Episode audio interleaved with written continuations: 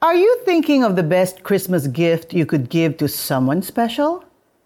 Listen to our devotion today as we continue our series, Christmas, It's About Jesus. The best gift. Are you done shopping for Christmas gifts? Gaano kahaba ang Christmas list mo? This is the season when most people go all out and over their budget just to buy gifts for the people they love. Many believe that this tradition was inspired by the gifts of the Magi, wise men from the East who visited Jesus and brought him gold, frankincense, and myrrh. The Gift of the Magi is the title of O. Henry's short story written in 1905. It tells the tale of James and Delia, a poor young couple who wanted to give meaningful gifts to each other. Kahit walang-wala, they still thought of a way to surprise the other. Delia, who has beautiful long hair, cuts it and sells it to a wig maker to buy her husband a fob chain for his antique gold watch. Meanwhile, he pawns his treasured watch to buy tortoiseshell combs for her hair. Yes, they surprised each other, but in an unexpected way.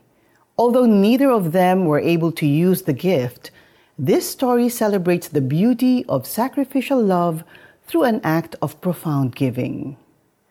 God the Father, in sending Jesus, has given us the best gift we can ever receive. After we were spiritually separated from Him because of sin, God gave His only Son, Jesus, to bridge the gap.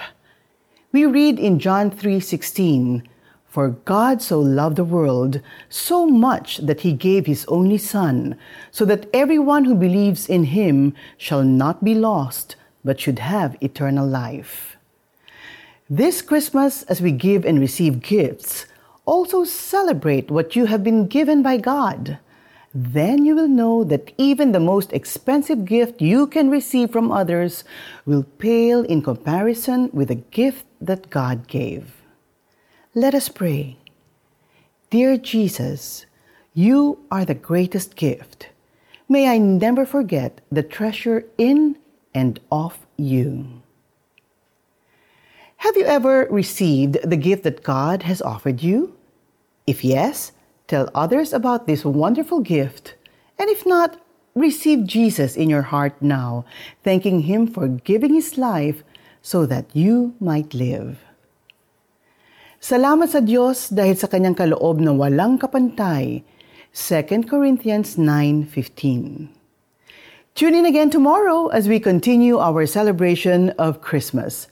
Remember, Christmas is about Jesus. This is Kata Inocencio. Just believe.